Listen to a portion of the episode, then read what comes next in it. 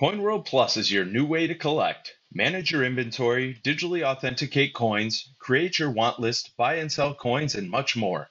Learn more about CoinWorld Plus at coinworldplus.com or download the app now at Google Play or the App Store.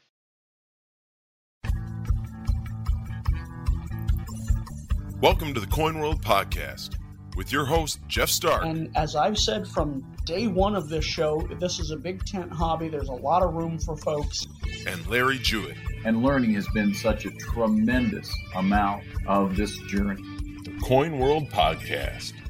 Is it September already? How can that possibly be? Well, I guess you can't deny the calendar, that's for sure. Well, welcome everybody to the Coin World Podcast. I'm Larry Jewett.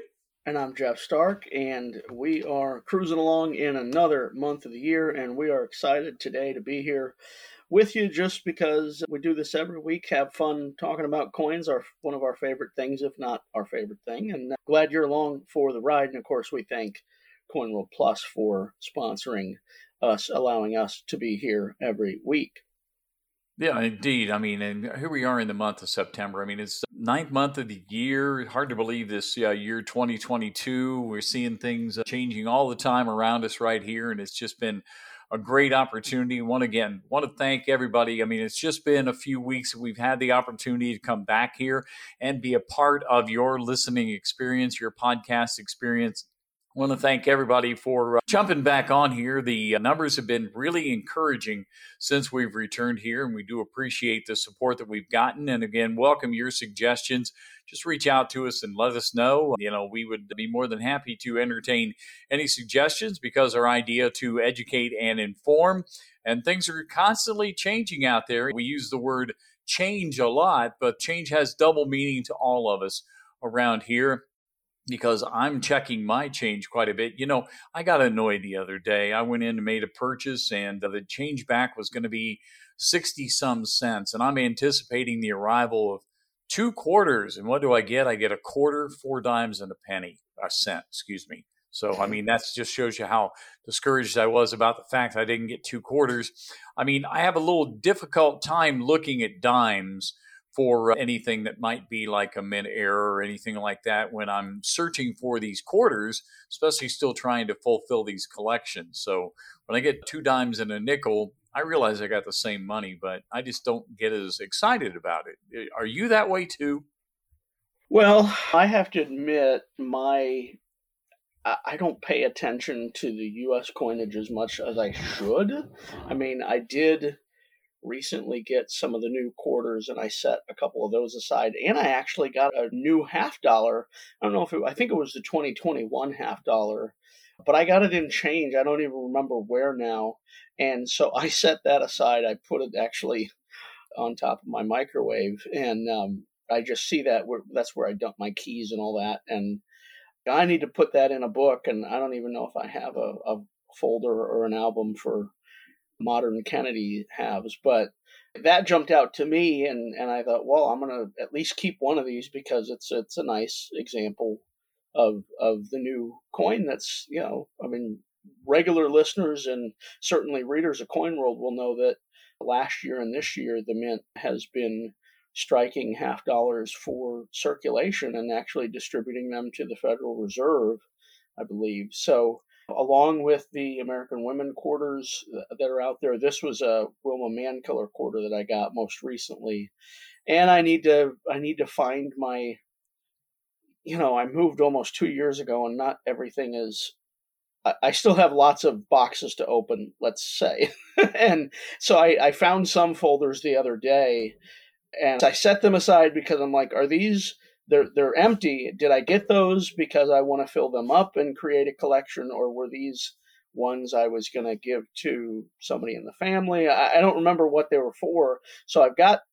I, I need to work on these. I need to work on the American Innovation Dollars because that's a fun series. We haven't talked about that hardly here, and it could be easily overlooked. And I have one of our regular listeners is is very actively chasing those down and building his set. So shout out to Ron. And it's just another way to share the stories of American history, whether it's the, the women quarters or the innovation dollars. And I get so enthralled by all the options on the world side that I don't sometimes focus on here at home like like maybe I should. Well, that's I mean, and the, the idea, the accessibility of the U.S. coinage for me is the the attraction here. I mean, as a somewhat new collector, and you know, we are exchanging the, the currency and the coinage out there. It just it's kind of that's what opened up the opportunity. When I first started going after the states and after the national parks, it was like easy to take a five dollar bill, drop it into a change machine at a at an arcade, at a car wash, at a laundromat. Even though laundromats at the time really weren't uh, encouraging you to come and take their quarters away from them. And so that made it kind of interesting in in that respect. And I can understand. I mean, I love the world coins and I don't often see them, especially since, uh, but down here in Florida, occasionally we'll we'll find some Canadian coins make their way into it because some of the folks coming down there. Interestingly, just yesterday I had the opportunity to go through a, an individual's coin jar and found two Canadian cents, one from 1991, one from 1986. Of course, they haven't made those in like 10 years. And it was really neat to find that. And so that was kind of the foray into the into the world side of things that that happened for me. And of course, I remember the time when I looked at I got a wheat cent in change, and the person behind the counter thought it was a Canadian coin. But uh, it's just like, okay, no, that's not. We have to. We we no, still. No that's what we talk about educating and informing. We still have a lot of work to do to get people to understand our coinage, Canadian coinage, world coinage, especially. I mean, I love the world coins, collect the world coins, but just the idea that the advent of the American Women Quarters program has brought a certain amount of attraction to this the circulating coins. Obviously, you can get them in uncirculated condition, but and you mentioned about your Kennedy half there. One of the things that I learned from Chris Bulfinch was that when you get a coin like that, he put it in a two by two and put down the place where the date and the place where he got it. And I've done that with three of the four American women quarters that I was able to receive. Two of them came from the same place. I'm still looking for Nina Otero Warren. I mean, Anna May Wong will be coming out later, but there is one out there that I don't have yet. And so I'm hmm. constantly mm. checking it. And interestingly, there's a grocery store chain that, which is where I got my 2020 W quarter. And I also got two of the three women quarters that I have to go back to today. So I'm kind of hoping that maybe they've opened a new role and maybe I'll have that opportunity to get that fourth of the five we're going to have this year. So I'm looking forward I, to that. I like Chris's idea, but if I'm putting into an album, you know, a folder or whatever, that it doesn't work to do it that way. But I, I do like that idea. But it's timely that you mentioned that series because just last week, the designs for the 2023 American Women Quarter Dollars were announced. Well, I guess it was uh, on August 29th this happened. It was in last week's issue of Coin World. And of course, the designs, a couple of the people, a lot of people will be familiar with the names. The, the other names might be unfamiliar, but uh, Eleanor Roosevelt is probably the most prominent name among that group. Second, I would say, is Bessie Coleman, who was a pioneering African American aviator you know, 100 years ago. And actually, Daniel Carr, we've talked about Dan's work before, he created a like a prototype dollar for the small size dollar in the 90s that would put Bessie Coleman on the dollar coin. And I think if you, you know, somebody who's interested in that, in Dan's work, you can find information at his website, I believe, and you can certainly, with some diligence find an example of the Bessie Coleman prototype design out there, that would go nicely with next year's quarter that depicts her. The other three names, Jovita Idar, Maria Tallchief, and Edith Kennecoily. I'm sure I butchered that last name, but these are all women that have served in various roles to certain populations. For instance, Yovita Idar is Mexican American journalist, suffragist, civil rights activist. I mean, there's you know, Maria Tallchief was America's first prima ballerina and a Native American ballerina to boot. So some of these names are not going to be familiar to most people, and, and that's okay because the idea of the program is it gets you learning about women that made history and that were involved in breaking barriers and, and doing things.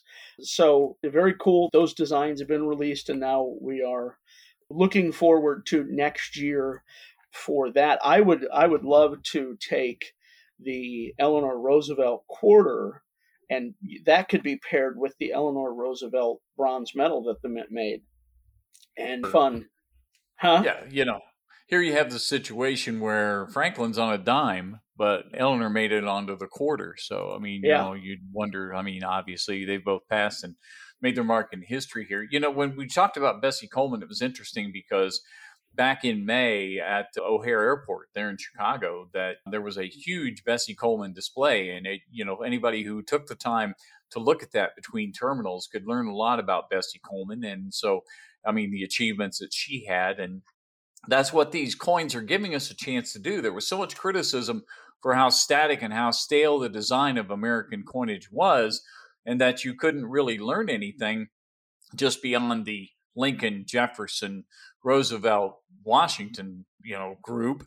And now here with the advent of the state quarters and then the national park quarters and now the American women quarters, it just makes sense. I mean, I'm holding out for animals now. I mean, that's my hey, next hey. thing. I'm holding out for animals. I want to I want to see coins coming out with animals on them. So besides would, the eagle, of course. But that would be cool. Now it, it is interesting as we are talking one of the authors that I follow, he's actually a, I guess a poet, but he, he's an author. He he shared a a little verse called "Quarters, Please" by Kevin Ahern. Coin operated slot machines can turn rich into debtors, and all of them need to work on change for the better not change for the better, change for the better. Anyway, right. I thought oh, that oh, was fun. It it came across the digital transom, the electronic transom, as we are talking about quarters and new designs and change. So that was by Kevin Ahern, a little a little fun verse for you this week. But mm-hmm. I suppose this week we should start talking about, now that we've talked about all the quarters, we should delve back into numismatic history. What say we do that? Okay, well, I mean, we're not done talking about quarters because once we're done with that, I want to mention something about one of the most recent finds that I had. But let's let's let's look back at history first. Okay, okay. I didn't mean to jump ahead of you. That's okay. I'm, I'm, looking at you know there, there's a couple options here for this week in numismatic history, and we've probably talked about both of them before, so I'm going to say it anyway. You know, the the one that I'm highlighting is September 9th, 1957. What happened then? That was when the Bureau of Engraving and Printing delivered the first batch of dollar silver certificates bearing the motto "In God We Trust." Mm. This, of course, was a response to ANA member and maybe governor or president, maybe I think he was president, Matt Rothert of Arkansas in the 50s, made a push to add the motto In God We Trust to America's paper money. And this was added on the first batch of dollar silver certificates in 1957. I should say that was the first batch to have the motto added. And, you know, th- that's we've talked about on the program. We had Bill Beerley, the author about In God We Trust history on American coinage and paper money. So bought that book at the ANA last. Uh, I saw that and I was intrigued because you hadn't, you know, you weren't here on the podcast for that interview. That was one Chris and I did, but I'm glad to see that you're adding to your numismatic library in any event. Thank you for that. Didn't mean to interrupt you, but yes, I did. No, no, that's fine. It's all good. So go ahead. Okay, yeah. So that's that's the only one you're going to focus on this time. This week, yeah. I mean, the other one was just about the striking of the gold American Eagles, the first gold American Eagles in 1986 on September 7th, which you know, this is now we're in our third year or season, if you will, of the podcast. We may have talked about that in the past. I don't remember, but both big events, you know, both have repercussions that we see ripples to to today because in god we trust is still on american paper money and that's been the subject of lawsuits and and other discussions over the intervening decades. And of course, the gold bullion is a favorite coin for collectors and investors and has led to all sorts of imprints into the modern U.S. numismatic landscape. Well, and I'm glad I could kind of goad you into that second one too, because even if we have done that in the past again, I mean, it's always great to be reminded of some of the things that are significant in this hobby because it's just important for us to, again, educating and informing. And we've had a number of new listeners since the last time we met in a September. And I, I, certainly hope that some of those listeners can pick up from some of the knowledge that you've gained from right there. But speaking of pick up, while I talked about the uh, getting the idea of getting those two Canadian cents uh, from that jar, I also managed to pick up one of my quarters that I've been looking for for my states. And that's been the, the excitement is just knowing that even though I only need a few, there's still, you know, mm-hmm. some that are out there, some that are elusive. Everybody goes through that. But I just have to wonder sometimes if I'm too much of a whiner when it comes down to that. Because I mean, everybody has their quests and everybody has their collections that they're trying to fill, and everybody has a, at least one opening here. I mean, many of those who collect some of the 19th century coins, they have those ones that are very, very, very, very difficult to find. And some of my stuff from the 21st centuries, not that difficult to find, but still the joy of finding something like that. I want to shout it from the mountaintops, but living in Florida, we don't have mountains. So just the idea that I, you know, utilize this platform to say that, hey, I made this discovery here, and we'd let you tell us if you wanted to send us an email about it. But I mean, I recently found, and I think I might have mentioned it recently. The big one that, that really surprised me was getting that quarter from Puerto Rico, especially because it's like I think it's a 2009. In 2009, I was in Puerto Rico, and it's just like everything was was all excited about that. But I mean, little by little, uh, it's all coming together here. So yep. I mean, Sh- shout out, shout out to Brandon. Yep, yep. I mean, and and here's the here's the thing. If you're tired of me talking about it, help me fill it. That's the thing, right? And here, and you, you know?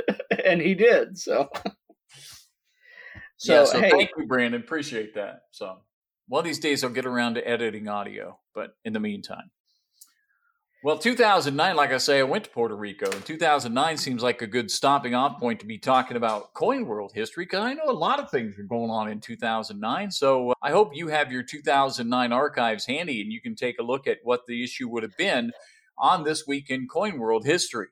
Yes. So we're looking at the September 7th, 2009 issue and found it interesting. You know, we're, we're talking about the thrill of the hunt and, and finding things, and there was no better illustration of that concept than the main news story in this issue because there we have a story by Ken Potter, who's a well known variety expert, errors expert dealer, about what appeared to be the second known example of the elusive Philadelphia Mint 1992 Lincoln cent struck with a close AM reverse. So, for those who may not be aware, the, the word America on the back of the coin, sort of to the, you know, two to you know, one to three o'clock position if you're looking at the coin as a clock face. America above the Lincoln Memorial, the A and the M come in two styles, and that change occurred in 1992. 1993 and later are what's known as a wide AM, and most 1992s are wide AM, I believe, but a small, small number of this close AM examples were found. This was the second known, and you're you're talking. This is a 1992 cent, and the second example known was found in 2009. That's 17 years, if my math is correct. And so, you know, the idea that there's there's still stuff out there to be discovered. Coin World loves sharing those stories. I mean, I talked to a, a dealer recently. Actually, this guy had told me uh, he was very pleased with the response to the American Women's Quarters.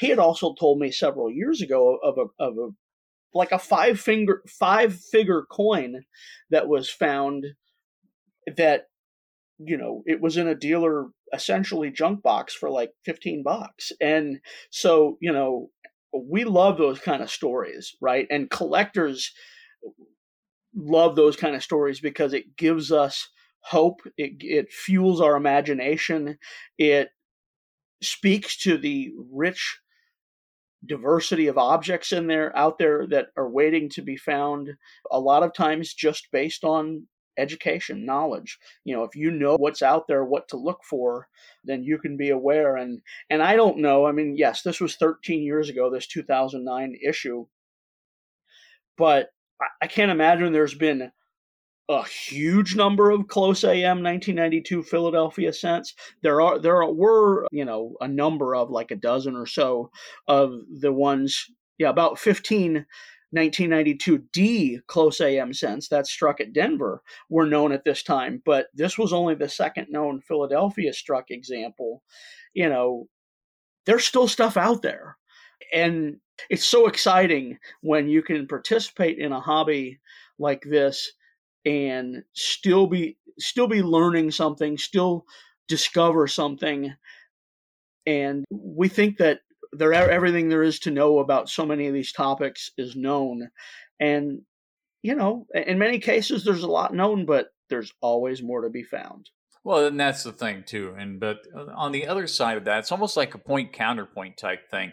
And I think it's been addressed somewhat in William T. Gibbs' editorial in the most recent edition here is yeah, we get a lot of questions about coins because sometimes people take the downside of things is people will think a coin is worth more than it's actually really worth or people will manipulate coins to be something that they're not and that type of thing. And there's always the uninformed and the uneducated tend to cast a little bit of a uh, a pall on some of the things that we find here because if you don't know for sure, you need to go to somebody who does know for sure. There are a lot of varieties, opportunities out there, a lot of errors. The Mint Errors book by uh, Joe Cronin comes to mind here, but there are a lot of things where you can educate yourself before you start thinking that you got a coin that's worth the uh, mortgage payment this month. I mean, there are a lot of mischievous characters out there on internet forums and, and that type of thing. So it's just there are legitimate coins, like you mentioned, this 2009. So just knowing the difference between the legitimate and the illegitimate, I mean, it's incumbent upon all of us to be that way. And so it's it's best to, to serve to to find out. I mean, I will now climb down from my soapbox, but just the idea that I mean, there's nothing ruins it more than having somebody who gets enthusiastic about something only to be told they've been built, only to be told that it's not what you know what it was perceived to be. So the real deal is what you need to be looking for and understand. You got to kiss a lot of frogs to get to a prince sometime. Well, I don't. I don't want a prince, and I don't want to kiss frogs, but I do want there to be a I wish there was a way we could reach some of the people that need to be reached, and and you know say just because somebody has it listed on eBay or Etsy at some insanely stupid number doesn't mean it's really worth that number. It doesn't mean it's really this type of error or that type of variety or whatever the case may be. Anybody can say anything. And, you know, I think for whatever reason, there's not enough skepticism with folks and and I know there is a, human nature. We want to think we've got the one standout thing, and we're special, and we found this. But you know, there, there's otherwise intelligent people. Sometimes, you know, sometimes you go, okay, this person's a few apples short of a bushel. But you know, you, you go if when you go buy a car, you know you need to be on guard to not get hosed and you know you do your homework and you check out with the kelly Blue Book or whatever. Why do people not engage their faculties in that manner to okay, you know, they say it's X, is it really X or are they, you know, presuming that somebody else knows what they're talking about and taking them at face value it is unfortunately, you know, you shouldn't do that in, in some cases many cases when you know you're again you're talking about some spurious listing or you know some some listing on ebay or etsy where you know again anybody can put anything out there. I just wish there was a way to reach those people that don't have the the facility of you know the language that don't know the language of numismatics. They don't have that experience. And they haven't trained themselves to to be skeptical and view things with caution before moving forward with it. I, I wish I knew the answer to that. I certainly hope that anybody listening to this is obviously if you're listening to the Coin World podcast, you're wanting to know more and expand your knowledge. And so you're you're in a great place to do it. And we thank you for being here. But talk to us if you have any ideas how we can reach these people because if we can convert them to to real collectors then you know that's better for everybody involved in the hobby. Yeah i'll get off my so, of the soapbox now. Yeah the idea is i mean buy the book before the coin. There have been countless hours of research that have been done, legitimate research that's been done that's available for anybody to avail themselves to, that they can learn and understand and get and get better about things. And I mean, it's books and and I, I lean on books more because anybody can put up something on the website. There's good web material out there, but I mean, it's just there's a lot of researchers that have devoted their entire lives to this and making sure that it's done and making sure that it's done right and it falls into it. I mean, I'm I'm blessed with the opportunity each week to look at Mike Diamond's Collectors Clearinghouse column, and it just has amazed me how much I can learn from just each each one, each one of those each week, and it's just it's helped me a lot in my own pursuit here. But so reading the material is helpful here. But as we're talking about 2009, of course, things were a lot different back then. And we, we mentioned Lincoln cents. We've talked about finding Canadian cents, that type of thing. There was a letter that dealt with cents uh, from the September 7, 2009 issue. And it was called Won't Be Surprised. Now, of course, we have the luxury of the future here, but this letter written in 2009 says, I'll bet St. Gaudens's to Lincoln's that in 2010 we will be stuck with the same Lincoln cent obverse from 1909 and the ugly trolley car Lincoln Memorial reverse for at least the next 50 years, if not the next century. Already there seems to be problems with the proposed new designs from what CoinWorld articles are saying. Some people are complaining about the wheat design being similar to some German coins of the 1930s. So what?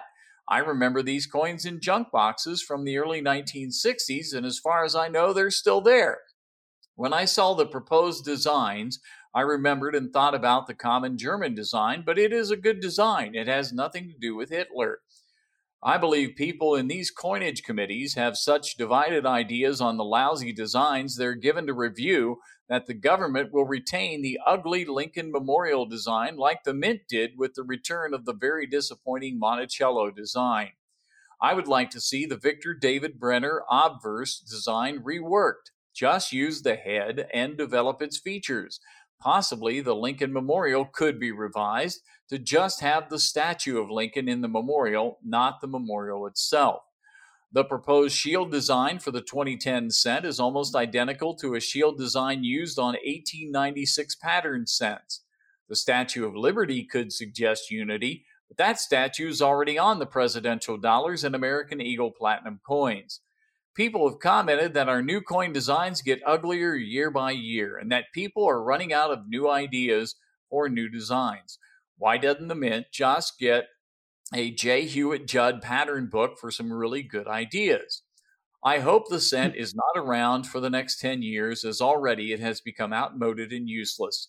Maybe then the worn out designs could go. I will not mourn it in the least. That's from Bob Olixon out of Parma, Ohio. Well, of course, like I said, we have the luxury of being 13 years later on this and knowing that the shield design did get used and the memorial did go away and the cent is still with us here. But it's just kind of interesting to go back and just look at some of these comments that were made and just allows you to get an understanding of some of the history and some of the emotion that was attached to it because people were emotionally attached to designs and continue to be so. It's just like the CCAC has gone through with the American Women's Quarters, and they had seven, eight, ten different designs they had to look at and reach some kind of compromise because not this is not a case of one size fits all. And you get the designers and you get the sculptors, and everybody gets together and they do the best they can with what they got to work with. So shield design doesn't affect me. I like the fact that it goes back to the uh, shield nickel type era of the of the mid 19th century. So yeah. here we are. And I mean, it's it's obvious. Whenever I look at the cents now, it's easier to just turn them over and look at the back of them, and you get a better idea of what what they're looking for. Of course, the wheat cent gets me excited. The memorial, not so much. The shield, definitely not, because I know it's new. So there you have it. One more letter. I want to get into this, and it has nothing to do with the sex. I know you want to talk, and I want to keep talking. It's called Attend a Show, You'll Like It.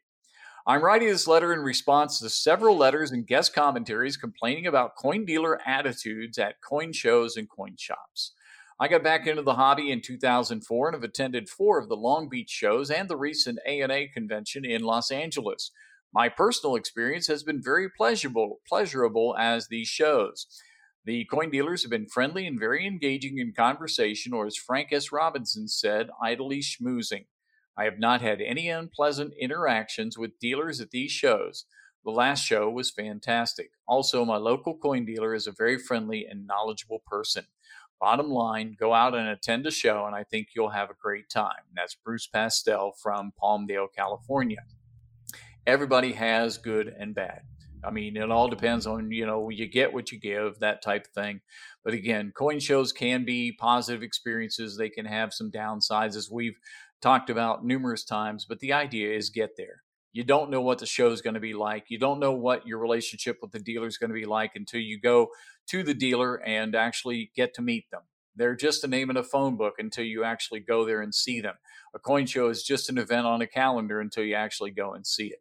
Boy, today's the day for soapboxes, isn't it? Yeah, well, you know, if you stand on enough soapboxes, I guess that means there there was a lot of dirty laundry involved. Yeah, pretty anyway, much. Lame, lame attempt. But you know, I do want to talk about it's. It's real. It's interesting that you have Mr. Ollickson's letter about wishing away the cent because this year marks ten years since Canada got rid of their cent. Now, granted, one cent Canadian is worth about twenty two percent less than the U.S. you know cent is, but one would think that Canada's paving the way for the U.S. to eventually get rid of their cent in the sense that you know C- Canada has done it now that's one other country that's gotten rid of their smallest denomination and you know there's several places in the eurozone that don't use the cent and, and you know the the recent euro US dollar parity the fact that they're basically worth the same amount, one euro, one dollar, that also threatens the need for the small change in the eurozone. It certainly speaks to the, I don't want to say precarious state of the US one cent coin, but, you know, things are moving toward this time when we wouldn't use it. But this being a function of politics and, and not necessarily pragmatism one wonders how many years overdue such a change will will come. So anyway, I, I, think it was also a topic of conversation a recent press gathering for Mint Director Ventris C. Gibson when she was asked about that, and basically said the Mint's going to keep making them until they're told they can't.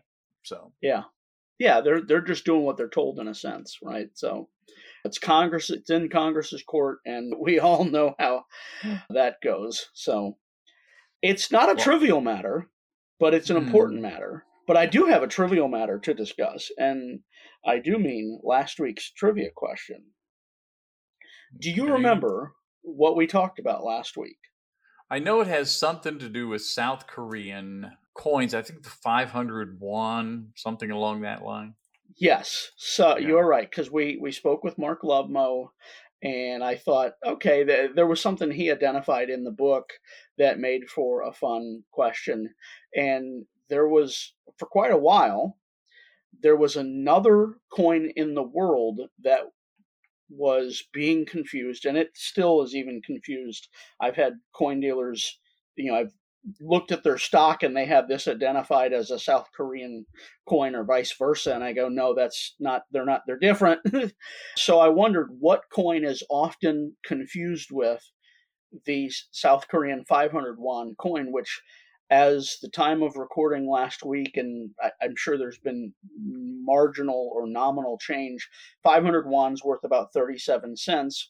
This other coin worth significantly more. So, do you have any inkling what coin that is? For the life of me, no. I mean, I am not anywhere close to a world coin expert, and I I'm not going to cheat, look it up. I'm not going to, I mean, I don't recall ever hearing anything about this. So for the life of me, I'm just going to have to plead nolo contendere on this one because okay. I, I'm not guilty. I'm not innocent. I just, no idea. You using them big words on me, pluribus unum. How about I, I, I, thought you might get it because I'm pretty sure you've been to this country and you've used one of these coins. We're talking, of course, about Japan's 500 yen. Oh, yen, won. Okay, yeah, makes sense. Yeah, yen, yen and won, W O N, and yuan in China, Y U A N. They all have roots, you know, similar linguistic roots. And Japanese 500 yen coin has been worth as much as like 450 to not five bucks, but almost you know closer to four dollars and seventy five cents in the last five years. Now, because of the strength of the dollar, it's worth more like 350 360 but it has it has had a higher equivalent face value even today a 500 yen coin is worth 10 times the amount that a 500 won coin is worth. And they were of similar size are of similar size but japan issued a they made a s- slight modification in the coin to help the machines distinguish between the two. And that's you know japan south korea they're both asian countries. These coins both have the numerals 500 on them. Eh, you know again i've had dealers conflate the two and no they're not they're not you know they're not the same it's this is south korea this is japan it, it's almost as egregious of an error as somebody taking a Canadian coin and saying, "Well, this is American," mm. you know, or vice versa, saying this is Canadian. And so, so that was the answer. I thought it was interesting that that's happened. There are stories throughout coinage history of coins that have people have discovered that they have the same characteristics size, weight, metallic composition, whatever, and that there's arbitrage to be made by stealing, by buying the coin in one place and taking it to another place and using it as, you know, the replacement coin, if you will, and written about that a couple times. There's also, along that same line, the Panamanian coinage is worth exactly US $1 US to $1 Panama and so the quarter Balboa is worth a quarter, 25 cents. And they were struck at the U.S. Mint for decades on the same copper nickel clad planchets. And if you happen to find one, a dime or a quarter, a tenth Balboa or a quarter Balboa, you can use those in U.S. vending machines, right? Oh, because oh, wow. it has it has the same characteristic as the U.S. coinage because it and and functionally it's the same because it's the same face value. It's not a difference of, you know, like the Japan and South Korea coin where there's a significant price difference. It's the same value and it works in the US vending machine. So that's something about which to be aware. And there are, like yes. I say, there are other stories out there like that. Okay, now before you give me a chance to get back onto looking like I know what I'm talking about here by asking me another question, I will say this that the meter of respect that I have for you, the already high, just got a little higher because I looked up what a 500 yen Japanese coin is worth in US dollars. It's $3.50. You were right on the money, so to speak. well, you know, I pay attention to this stuff, so you pay attention. I got that. Okay, let's stop the puns now. So, give me a question. Okay, so we're talking. We talked about quarters today, so I wanted to talk about the earliest American quarter. In what year was it struck? And that's that's sort of an easy, you know, gimme a layup. But what was the exact face value of the coins that were struck that first year of quarters, American quarters? Ooh. So I'm not going to give you the design type because that would help, you know, key in as to when it was. So what was the mintage? And and do the math divide by four what's the face value of the mintage? Okay. So Sounds so it's sort of a three part question. And you know one is an easy one. One's a little like oh throw a guess out there. And then based on the guess you can kind of do the math. You know it's a fun little trivia bit. It's you know you can once we share the answer next episode, you can amaze or confuse your friends with this bit of knowledge. Yeah, for those of you who got the 500 yen Japanese coin, congratulations on you because this homework assignment is not mine. The question is not directed at me, it's directed at all of us right here. So good luck with researching that. You know, we're heading up to the conclusion of this. We appreciate everybody being on hand here, our support from Coin World Plus as we continue on with our podcast. We're looking forward to our next opportunity. We're queuing up some guests, as a matter of fact to help us out, help you with your education and learning a little bit about what's going on in the world of numismatics here. So, once again, thank you for being a part of it here. We're going to wrap it up right now with, with the advice to you enjoy this. And until the meantime, happy collecting. Thank you for listening to the Coin World Podcast. Don't forget to subscribe, and we'll see you next week.